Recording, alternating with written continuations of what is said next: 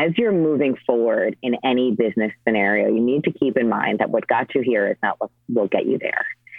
So for me, the way that manifests itself is being an eternal, I don't know if I want to say optimist. Okay. I am pretty optimistic, but I think the more specific word would be possibilist. And we sort of invented that word here a few years ago, or in conversation a few years ago. It's not actually a word. But what it means is that I believe in what's possible. Mm-hmm. I believe in the idea of eternal possibility and the excitement of, of bringing to life new ideas, of creating new connections, and ultimately going to or getting to new and exciting places because anything is possible if you put your mind to it. Welcome to Media Sales Confidential, where we get the inside information from some of the world's most respected and innovative leaders. I'm Matt Bartles, and today I have the pleasure of speaking with Hayley Romer, Chief Revenue Officer at The Atlantic. Let's go. Hayley Romer, thank you so much for joining. How are you? Hi, Matt. Thank you so much for having me. I am doing really, really well. How are you? I'm doing great. You are currently at the Atlantic, but before that, you had leadership positions at Condé Nast and at Forbes.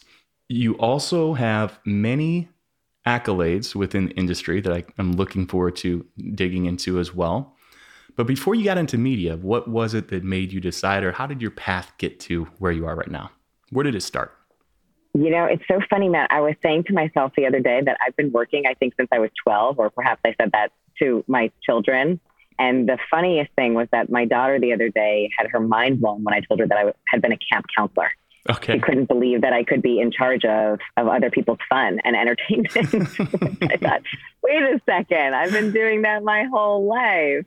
But I would say to answer you um, more concisely, it started early on. I have been, you know, working since my early teenage years and the thing that I always gravitated toward in any job was working with people and mm-hmm. being a part of conversations that ultimately led to something else. And so, whether it was being a camp counselor and working with children and helping them to evolve and develop and work with one another, or working in a music store, music is a deep passion of mine, something I've always loved. And I used to work at HMV Records, oh. and I would spend my time both at the Ticketmaster machine trying to get tickets as early as I could to any concert, as well as helping people find their love and passion for music, you know, by buying CDs and things like that. I always gravitated toward being around people and finding myself at the center of conversations that that I was passionate about. What was your first job? Well, I think babysitting, right? Because that's the first thing that you could probably legally do sure. and be in charge of. So that was that. But after that, I, I sort of quickly thereafter followed in restaurants. Uh-huh. I was a waitress as well as I think I was a bus girl before I could be a waitress because I couldn't be on the floor handling the alcohol. So first I cleaned up the tables sure. and then eventually I could wait the tables and become a hostess. And then I hopped over to, as I said, HMV Records. If you remember them, they're, I don't mm-hmm. think they're around anymore. But I spent so many years working really hard to be able to afford the concert tickets that I could get access to because we had a Ticketmaster machine in the uh, in the store. Yeah. I did telemarketing in college. So I would call people during their dinner hours to try to get them to help think about refinancing their mortgage. Oh my god! Long ago, yeah. but I definitely did that. I called people, you know, in the, during dinner, as I said, in the in the middle of their evening, and and would that was the hardest thing was to get people to engage with you over the phone. Sure. Um, and this is all to say that I didn't necessarily dream up a career in media or sales and marketing. Actually, mm-hmm. I went to school to be a journalist. Okay. I wrote for papers in high school and in college, and I did a little bit of broadcast journalism. Um, I wrote for my town newspaper. I was always, I am just a really naturally, deeply curious individual, wanting to know more and really get to the heart of the story. And as I said, loved connecting with people. Sure. And so those two things kind of converged. And for me, meant this path toward becoming a journalist yeah. as a career. So when I had gotten out of school, I had been exposed to marketing and sales. And rather than go down the path of being a journalist because it was difficult at the time. You know, it's always difficult to find great journalism jobs. I sure. thought I might have to wind up in some city in the middle of nowhere. Yeah. And I wasn't necessarily prepared to do that at the time. So instead, I got into media on the business side. Mm-hmm. And I love that I have spent my career supporting incredible journalism, just, just one of the most important foundational elements of our democracy. Mm-hmm. And I get to do it from a business perspective, working with incredible people, building incredible strategies, and executing on big, exciting ideas all the time. Yeah. So you're now the now you're the CRO at the Atlantic, but before that, early on in the career, what was some of the early milestones or, or um, experiences that kind of shaped your leadership perspective? Oh, that's a good question. You know, thinking back, I would say one of the experiences I had, or one of the things that stands out to me, is that I had a series of bosses who I would often think to myself, I would never want to be like that person. Okay. And so I would start to form behaviors or behave, like just behave in certain ways that were opposite to what I was experiencing. Mm-hmm. And what I found was that in certain environments, it actually served me really well. People had expected certain things from leadership as a result of experiencing certain things from leadership. And my personal style, my authentic self, just wasn't that way exactly. Mm-hmm. So I would say, just early on, what I learned was it is so important to be yourself and if you're the best version of yourself, it can really break through and resonate with other people. And that's that's what I found. And that's sort of the foundation of of how I um, developed the leadership style, if you will. Yeah. Um, having said that, I I couldn't don't ask me to characterize what my leadership style is okay. because I would say it's ever evolving. I think, you know, just as a lifelong learner, I'm changing and growing and I would hope that I'm different this year than I was last year and and even more so I would expect that different for the better. Got it. Okay. So becoming your authentic self, that's easier said than done. And I know that that can change and what you were before is different potentially than where you are now and where you're going. Anything early on in the career and experience that you had that you thought you were being your authentic self or it actually changed who authentic self meant or how you interacted with folks? Lots of things actually have changed how I interacted with people. I can point to a few different experiences specifically with regard to sales that absolutely shaped me. And this is actually an example of working with a leader who I did believe in and who I who I really respected and trusted. So I was uh, really young in my sales career, and I had a new boss. Mm-hmm. And I really wanted to prove myself and show that I had done my homework and that I could, you know, kind of go in hard charging and, and win the business over a competitor. So we went to a meeting and I basically spent, you know, the bulk of the time just making the case, mm-hmm. the case that I thought had to be made, or the best case that I thought we could bring to the table, or the reasons I thought that this client should be working with us, should should be buying from us. Mm-hmm. And it sort of turned off the buyer she wasn't really receptive to the argument I was making because, of course, she's thinking about something entirely different, not just what's coming out of my mouth. She's right. thinking about her issues. We walked out of the meeting, and I thought I did such a great job of articulating all Crushed of the amazing it. things about us. 100%. He's going to be really impressed. And we, he said, let's grab a cup of coffee. We sat down afterwards, and he said to me, how do you think that went? And I said, well, you know, I made this point and that point and this point. I think that was that was pretty good. I guess I could have said this a little better. And he said, I don't think it went that way at all. That's not what I saw. And what I saw was someone who had their own very clear objectives that were not aligned with the person who was listening on the other end mm-hmm. of the table. And you will never succeed that way. That is just not a path towards success. And I was crushed, Matt. I yeah. couldn't even believe it. Yeah. You know, those moments are those moments and that that feedback are incredibly challenging to hear and take time to process. Mm-hmm. And I often say that cliches exist for a reason; they all come true. Uh, yeah. So, as uh, as in this case, you know, hindsight was twenty twenty, of course. Um, I'm using it now as an example of a of a really pivotal moment in my career where I realized, oh wait, that's not the goal. The goal isn't to just get everything out that I want to say. In mm-hmm. fact, that's not a path towards success there is an actual path towards success, and it's not that. Mm-hmm. So I need to peel back the layers here and actually figure out what does feel authentic to me. How can I connect with this person more deeply, understand what their objectives are, mm-hmm. and find a way to build together. And it probably took a few weeks to, to get there. Maybe if I'm if I'm being honest, a few months to deeply understand the repercussions of what I had what I had done, which was try to build style and a path of or a persona that I would walk into a room with representing what I thought was the best thing. And in fact, that that wasn't it at all. Yeah. So I so I wound up spending time thinking about okay, so what are the best ways to represent, you know, myself or to be myself, represent what it is I'm doing. Sure. But actually, if I'm going to put myself in the other person's shoes, how can I think about, you know, really giving them what they need and and and serving them. And Yeah. so that was a total mind mindset shift for me. And and needless to say, led to a lot more success than I think the other path would have. Okay, so you come into the meeting. First meeting, you're trying to impress a new boss. You've got all of your facts and figures. You know your competition. You know your value propositions, and you just come out firing, firing everything. Yeah. And you get out of the meeting, and the new boss says that was the worst possible way to approach the meeting. And it, and it was because you weren't taking the human element into it. Did you not ask enough questions? Were you not curious enough? What, what was the ultimate takeaway from from that Yeah. engagement? of course you want to be curious. But I would say, you know, sort of lifting out of that, the reality is when any two people are having a conversation, it's typically not the same conversation they're having, right? Right. They're coming to it with a whole host of things that you have no idea about. So the best possible way to facilitate a conversation, I think that is meaningful, is to take a step back and say, first of all, how are you? Mhm. And second of all, tell me, you know, what what matters most to you?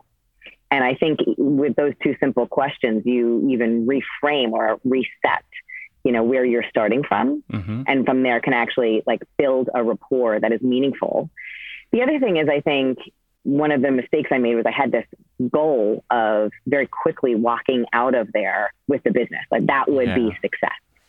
And so I think defining success, I mean, really pausing and taking time to define success before you go into a meeting or a conversation or a negotiation or what have you is really important. And it's important to be realistic about that because, of course, yes, we all want to get the business. We all want to start that new partnership and that could be success. The reality is, how often do you walk into a room when you've met a new person and walk out of it, you know, either best friends Right. or in, in business together? That's, that's just not the way it works. Right. And so I think had I sort of paused and said, the goal here is to establish trust and get a second conversation, my entire approach would have been different. But what I was focused on was impressing my boss, letting Right. him know that I knew all of the stats right. and saying, look, I can close this deal, I can get this deal done. And that's just not how life works. Yeah. You got some poignant feedback from your boss. I'm guessing it was earlier on. You're a lifelong high performer, presuming. And how did you handle that feedback? I know it can be difficult for folks the first couple times they get feedback if they're not ready for that or used Right. to it. How did you handle that? Yeah. And then how did you act upon it? I think going back to what I said before, understanding where someone's coming from Mhm. plays a huge role, especially, you know, in, in giving feedback and receiving feedback. It's something I think about a lot Mhm. as a leader and as a manager. How are you going to give this feedback to someone? How will they receive it? The truth is, I hadn't had a ton of feedback throughout my life. I didn't have a massive support system growing up. I had uh, just one parent and, and largely sort of raised myself and and and so having done everything for myself throughout my childhood, I always thought I could find the answers to anything, right? Mhm. I had I would never let myself down. So all of a sudden somebody giving me feedback and somebody who I respected at that, somebody who I Right. said, "Oh wow, I could envision myself being like this person one day." It didn't just hit hard because any feedback is hard to get. We all know that. But in this case, it hit harder than I think it might otherwise have hit because I thought it wasn't just about showing that I could do the job, but it was really about the fact that I respected this person and wanted to kind of emulate their career path a bit. And suddenly they were saying, there are a lot of flaws in your approach here Yeah. and you could do this better. That was really challenging. It was really challenging. Um, but once I could get out of my own way and not have an ego about it and say, you know what, actually, this could make me better. And if not doing something or not behaving this way could help me be more like this, Yeah. then that's the path I want to take. So it, it really is about getting out of your own head on things, rising above the actual feedback and saying, okay, where, where and how can I fit this into my life and truly improve and, and ultimately, you know, going back to the goals, Yeah. um, whether it's a short term or a long term goal, my long term goal has always been to become the best version of myself that I could. And so maybe it took me a couple of weeks to sort of say, okay, I'm not angry at him anymore. Yeah. And if I do these things, I can become the best version of myself that I want to be. And, and that was just one small thing. You know, maybe it wasn't that small because it really did impact me. And I'm here talking about it so many years later, but it was, it was one thing that definitely helped shape my behavior for the future. Wow. Tell me about raising yourself. What was that like? So there's pros and cons for all of it, right? It can help you build confidence, self-assurance. You have to accomplish things on yourself. Cons are you're not as dependent on other people potentially longer term when you're having to deal right. with teams and and all of that. And uh, you just mentioned one of the other cons is you, you haven't had as much feedback as, as you might have had in the past. How's that influenced you? Well, I think you you hit it on the head. Yeah. I mean, there are pros and cons, right? I am lucky enough to have all the confidence in myself to be able to get through anything or find my way. So whether that relates to you know business, business in the best of times, um, business in the most challenging of times, I don't doubt that I will come out on the other side because I've been through some pretty rough experiences, and Mhm. that's important, right? It is it is really, really important to know that you will come out on the other side of things and have the confidence in yourself that you can do that. I don't underestimate the power of that. So that's that is that is a pro. The con is you might spend a good portion of your life, of your certainly your adult life, thinking, okay, how do I find a way to depend on other people for other things? Sure. And honestly, I think the one of the great privileges of my career, I would sort of liken it to being a parent, has been the eye-opening experience of saying, you know what, I'm actually not going to do this all on my own, and I'm better off for not having to. hmm So I'm going to empower other people to take on and um, and grow themselves, take take on responsibilities and evolve themselves in the ways that they can and should. hmm And I get a lot out of that actually. So eh, I would say that probably mid level eh, or earlier on in my management career, it might have been tough to, to relinquish, relinquish some responsibility. Sure. But certainly over the past, you know, decade, I've worked tirelessly at the idea of empowering others and helping to build other confident leaders. And as I said, it's sort of like being a parent. I'm raising two children and want them to be as confident as they can be. Yep. And that comes by giving them the chance to take things on and, and having them know that they can do it. On the flip side, it's important to know that you're supported. And so I would say I'm overly conscious about striking the right balance between providing support and, you know, kind of lifting people up and letting them go far enough on their own um, Yeah. so that they're confident in, in their own ability. That's that's phenomenal. So one of the things that that you have here is as one of your key achievements that you're really proud of is obviously everything you've accomplished professionally, but engagement through cultural transformation, through innovation of products, technology, and then building and establishing high performing teams. I believe that culture building right now is more important than ever, given all of the changes that have happened over the last two years and the upheaval and the mental health things that are going on. What are some of the lessons learned and things that you're thinking about from a culture building standpoint that help lead to high performing teams? Yeah, I couldn't agree more. I think most people are struggling to find exactly, you know, where their place in space is right now, Mm-hmm. both sort of physically as well as conceptually. Having, you know, sort of collectively experienced the trauma of the pandemic, I think it's just left people going, okay, so so what next? Even even when you're thrilled in your role and at your company and with your colleagues, I think you're still sort of saying, okay, what does this look like? You're asking yourself a lot more questions than you're used to. Mm-hmm. And so culture is essential, I think, in establishing trust. I think people need to feel like they're in a trusted environment, one where they trust leadership Mhm. and, you know, have transparency into what's going on. I think the more you can communicate and be transparent, the better off, the more comfortable and confident people can feel when they show up every day. Mm-hmm. So I agree with you completely. I also think a lot about the idea that as you're moving forward in any business scenario, you need to keep in mind that what got you here is not what will get you there. So for me, the way that manifests itself is being an eternal, I don't know if I want to say optimist. Okay. I am pretty optimistic, but I think the more specific word would be possibilist. And we sort of invented that word here a few years ago, or in conversation a few years ago. It's not actually a word. But what it means is that I believe in what's possible. I Mhm. believe in the idea of eternal possibility and the excitement of of bringing to life new ideas, of creating new connections, and ultimately going to or getting to new and exciting places because anything is possible if you put your mind to it. Having said that, if you don't have the right cultural attributes, yeah. you don't have the right team that believes in the same things, it's gonna it's gonna be impossible to get there. Yeah. Uh, what are those cultural attributes that you're looking for? Yeah. Well, well, trust certainly mm-hmm. is one. Absolutely. I think you need trust. You need trust in, in, in leadership, trust in each other. I think people need to know that they have their back. A few years ago, I, I did a little offsite retreat with my team here and just sort of went around the room and said, What keeps you up at night?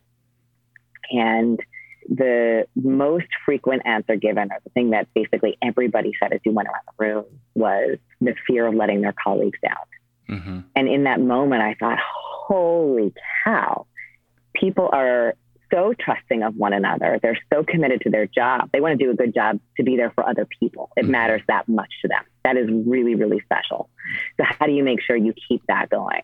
So, trust is one, adaptability. And certainly in this day and age, adaptability is essential, Matt, right? Yep. You need to know that you have people who can can roll with things.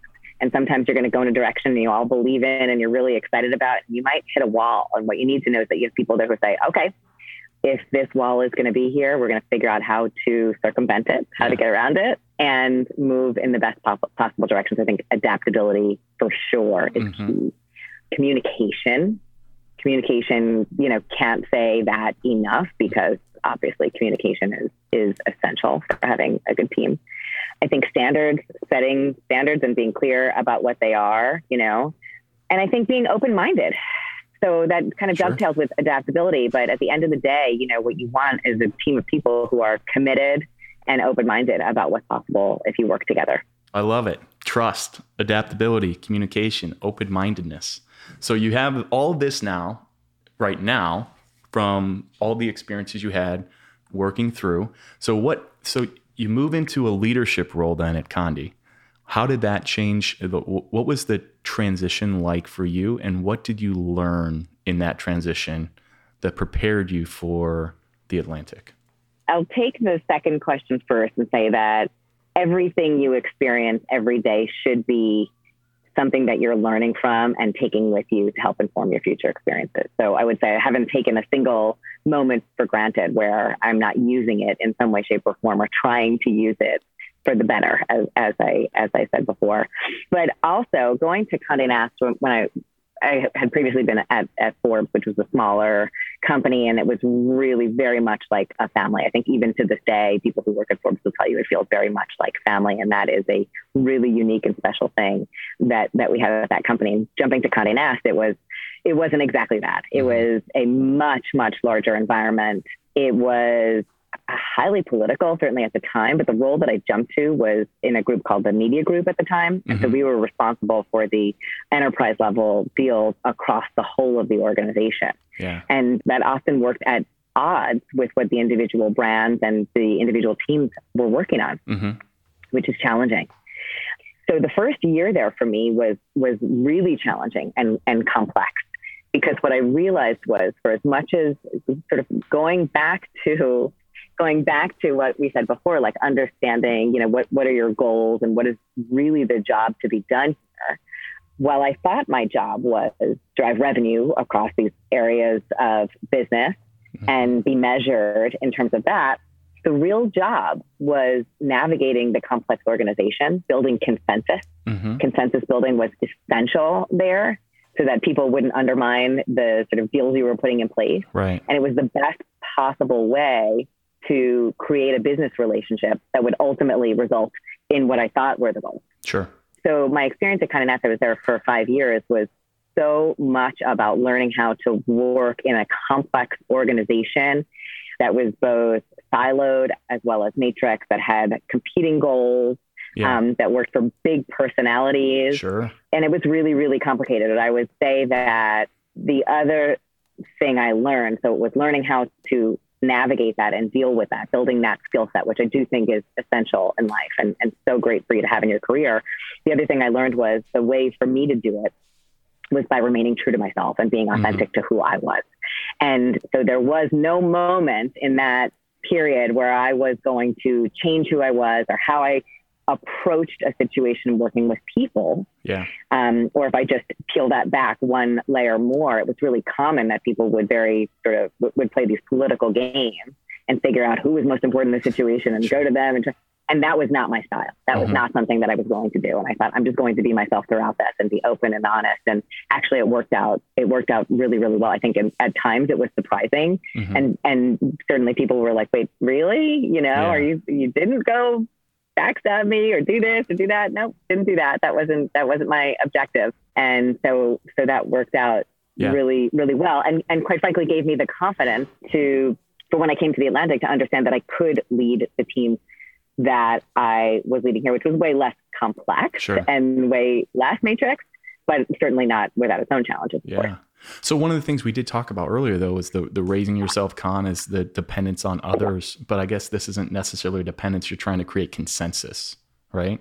Listen, in any situation, you need to know who you can rely on. Mm-hmm. This is this is you know, in any situation you go into, whether it's in your in the workplace or at home or on the street, you need to be aware of your surroundings and have a good sense of who you can rely on. I think that's true. This was less about that. There's no question the sort of survival skill right, right, came into right. play there. Knowing that I could get through anything yeah. definitely helped me get through my first year at Condé Nast. And don't get me wrong, I I developed some wonderful friendships, and there were so many incredible, incredibly smart and talented people that I had the privilege of working with there and learning from.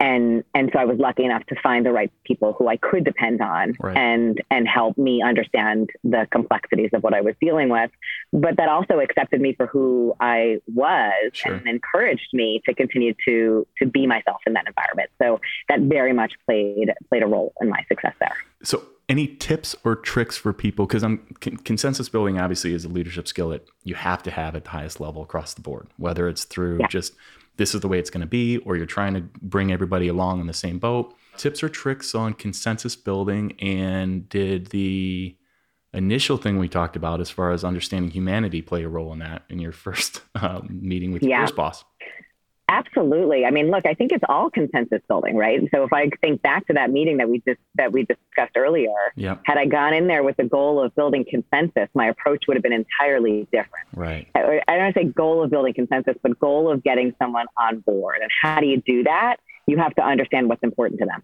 Yeah. So the most important tip or trick I have is ask people questions about themselves. Yeah everybody likes to talk about themselves, right? Yep. But um, that aside, understand the person that you are communicating with.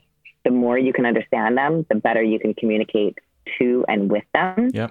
And if you're able to do that, you can come back with something that's going to work with them. And by the way, even if you, you know, if you, if you need to get somebody on board with something that there's no world they're going to get on board with, at the very least, they will respect your effort to do so. Right. I think also again that comes into the trust factor.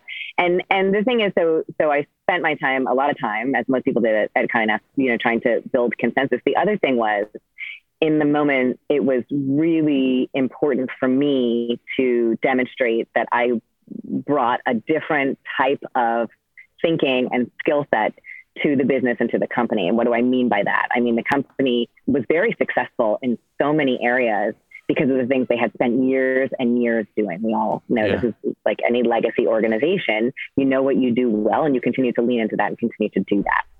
What I found was there was, this goes back to the idea of being a possibilist. I thought, it feels like there's a lot of opportunity in this area that nobody else is focused on. How can I get, how can I become empowered to focus on that and show that there's really value? And so what it meant was, you know, gaining the trust of my boss and my colleagues and spending time with people outside of the organization to really understand how their businesses were moving, really understand their business challenges and say, okay, so what is it we could actually bring to the table that we're not offering them now? Like they have a business challenge. Right. We have a lot of solutions. Or if we don't have it today, what could we build that could help solve that business challenge for them? And had a lot of success doing that as well. And I think what I found was that for as many people as there were who were deeply committed to the way things had been done, the idea of tapping into that vein of yeah. possibility yeah. with people across the organization who were like, we do want to do something different. We yeah. do want to do, and showing them that there was other opportunity out there was really exciting. That was a huge success that I had. And quite frankly, it paid off for the business in spades. And, and ultimately, I think led me to where I am today at the Atlantic. I love it. Couple, couple points on that. Number one, I agree. I always say one of the biggest compliments you could pay somebody is asking them their opinion. Two, 100% that. Thinking about your journey there. So, was the success the fact that you just that you brought new ideas to the table, or was it that you brought new ideas to the table and you were able to get people to rally around them?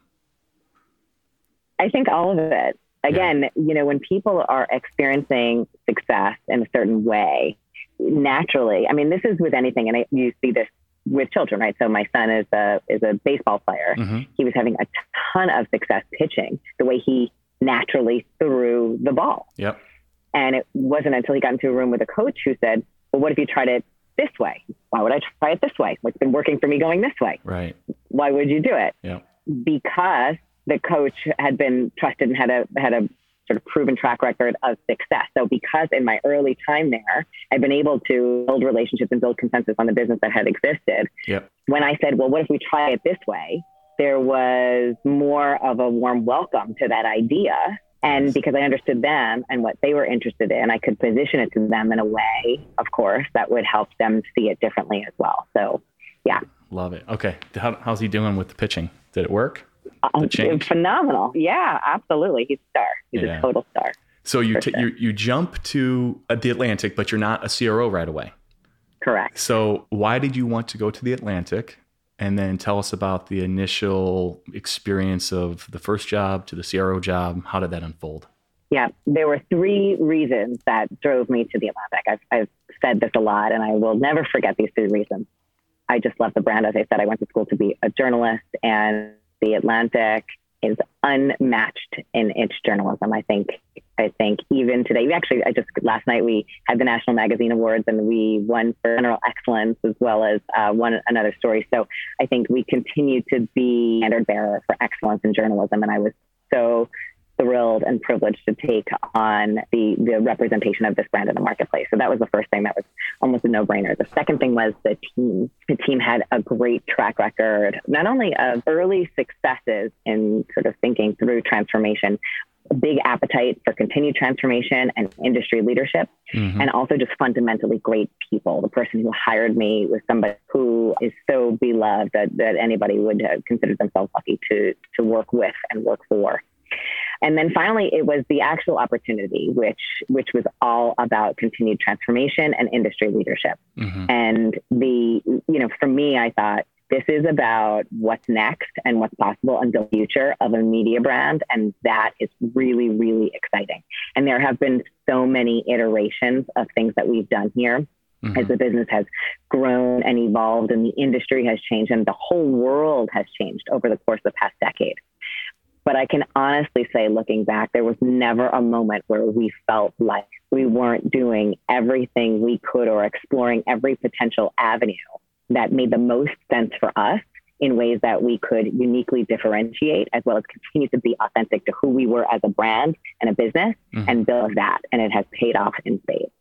That's great. The first role that you take on, what was that and how did it evolve?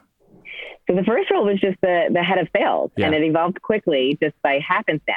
I oh. um, was asked to come and just lead the sales team, and within just a couple of short months, um, my predecessor who had hired me was asked to help out in a different part of the business. Oh. So he looked at me and said, "I'm going to go help out on that. You, um, uh, you've got this, right? I'll be back in about a month or so." And and he never came back. And so what that meant was quickly taking on not just responsibility for sales, but for marketing, for ad operations, for sales planning, for what was at the time the, the whole business side yeah. of the Atlantic. And this was a moment where I'll tell you, having raised myself, that paid off. The confidence I had in myself paid off. And even if it wasn't confidence, because to be honest, there were so many times I was like, really? You're going to let me do this? but it was A, knowing that I would come out on the other side no matter what. And B, just sort of saying, I'll try it. Like, what's the worst that could happen here? I mean, was like, okay, fine, I got this, or I kind of got this. Now I got to figure it out. How, how did you approach yeah. it? Uh, you know, I have a really good answer to this. So, truthfully, I think I was right away. I was scared. Like, but that's crazy. What do you mean? Yeah. Where are you going to go?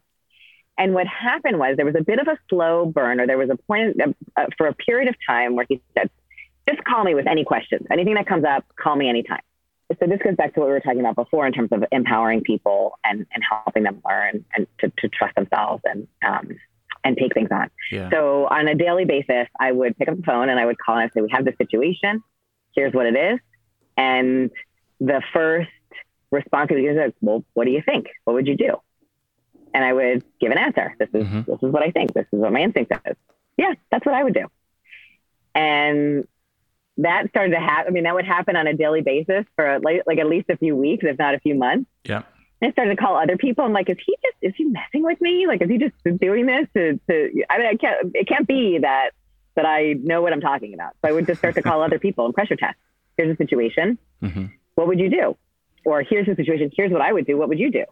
And people started to confirm. Well, that's that's yeah, that's what I would do. Mm-hmm. I mean, another way might to look at it might be like this, but I would probably do that. And so that sort of starts to show me, you know what? There is no it, there's no such thing as one right answer. In mm-hmm. fact, there's no such thing as a right answer. Yeah. I think what you do is you have to objectively look at the situation, whatever it is, whether you're dealing with people, you're dealing with customers, you're dealing with, you know, technological issues, look at the situation at hand and say, okay, so what are my actual options here, right? You can yeah. jump to the sort of worst case scenario. You can play it back and say, if we do this, then this is what could be the result. And then start to sort of play it out, talk sure. it out, and figure out where to go from there. So no, I wasn't like, yes, I'm 100% ready for this. Yeah. But it didn't take too long to build the confidence in myself because I started to have to answer the questions for myself, and and it was really, you know, honestly, uh, it turned out to be a good thing. That's amazing. So it clearly things seem to be working because you just were awarded the Advertising Hall of Achievement. So congratulations on that. Thank you. Thank um, you. You've got the, you were also awarded Magazine of the Year. You're a 40 under 40 recipient, Digital Publisher of the Year, Top Women in Media, Best In House Content Studio of the Year, Magazine of the Year again. So, congratulations on all of that. What is next for Hayley Romer? Well, the first thing I would say is all of that is really just a testament to you know, the incredible people that I've worked with at this in, incredible brand and, and, throughout my career. So yeah. nobody achieves anything on their own that is that is just so true. And one of the things I think about a lot is, you know, the fact that what you sort of see, you you see like on the court, as they say, or on the mm-hmm. field, is the result of everything that happens that's off the field, right? And so you just don't see what goes on behind the scenes. But all of that recognition is really about everything that goes on behind the scenes, and and everybody that that I've had the privilege of working with has been a total total warrior in the mission to continue to evolve and, and adapt this brand and and quite frankly any other that I have uh, worked with. What's next? Yeah. What's next? Well, I would say I'm excited about a lot of things. Going back to the idea of what's possible, I think over the course of the past two years, we've seen so much possibility come to light. Mm-hmm. I mean, if you start with just the people aspect, as you said, in terms of culture, I mean, the idea that um, that individuals are as involved with helping their companies move forward in the best possible way for individuals in terms of developing culture mm-hmm. um, is really, really exciting to me as a leader because I have so much to learn and learn about the future of organizations and the future of work. Um, I'm also super, super excited about all the literature that's out there right now. There's so many great thinkers who are talking a lot about this, and I find myself in constant conversation about you know what other leaders and organizations are doing to help um, ensure that they're building the strongest possible cultures. Yeah. The next thing, of course, is is ushering the next wave of I would say two things. One is consumer experience, and by way of that is leveraging the technology and the platforms to get you there. There's irrespective of the industry or the business you're in, the most important thing is how the customer feels about you and your brand and their experience. And so whether you're thinking about media or you're thinking about sports, you're thinking about entertainment, the idea here, the idea here is how do you connect with that consumer? How do you really get them to understand your unique value proposition? How do you give them what's unique for them, mm-hmm. connect the dots, and create the best possible experience? Mm-hmm. So I'm really focused on thinking about the best ways to leverage technology, whether you're thinking about you know, things like Web3, or you're thinking about easier access to things like subscription, Yeah. um, or you're thinking about content, right, and storytelling. It is all part of what I think is the reimagining of more authentic and more positive and highly possible customer experience. Yeah. So I'm really, really excited about that. And, you know, working with people who are equally excited about the possibilities and potential of transformation and um, and growth. All right.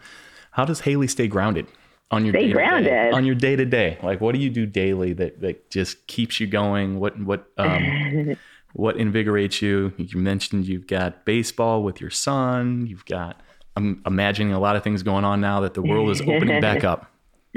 That's right. That's right. Well, a few things. I think I think taking time for self care every day is important.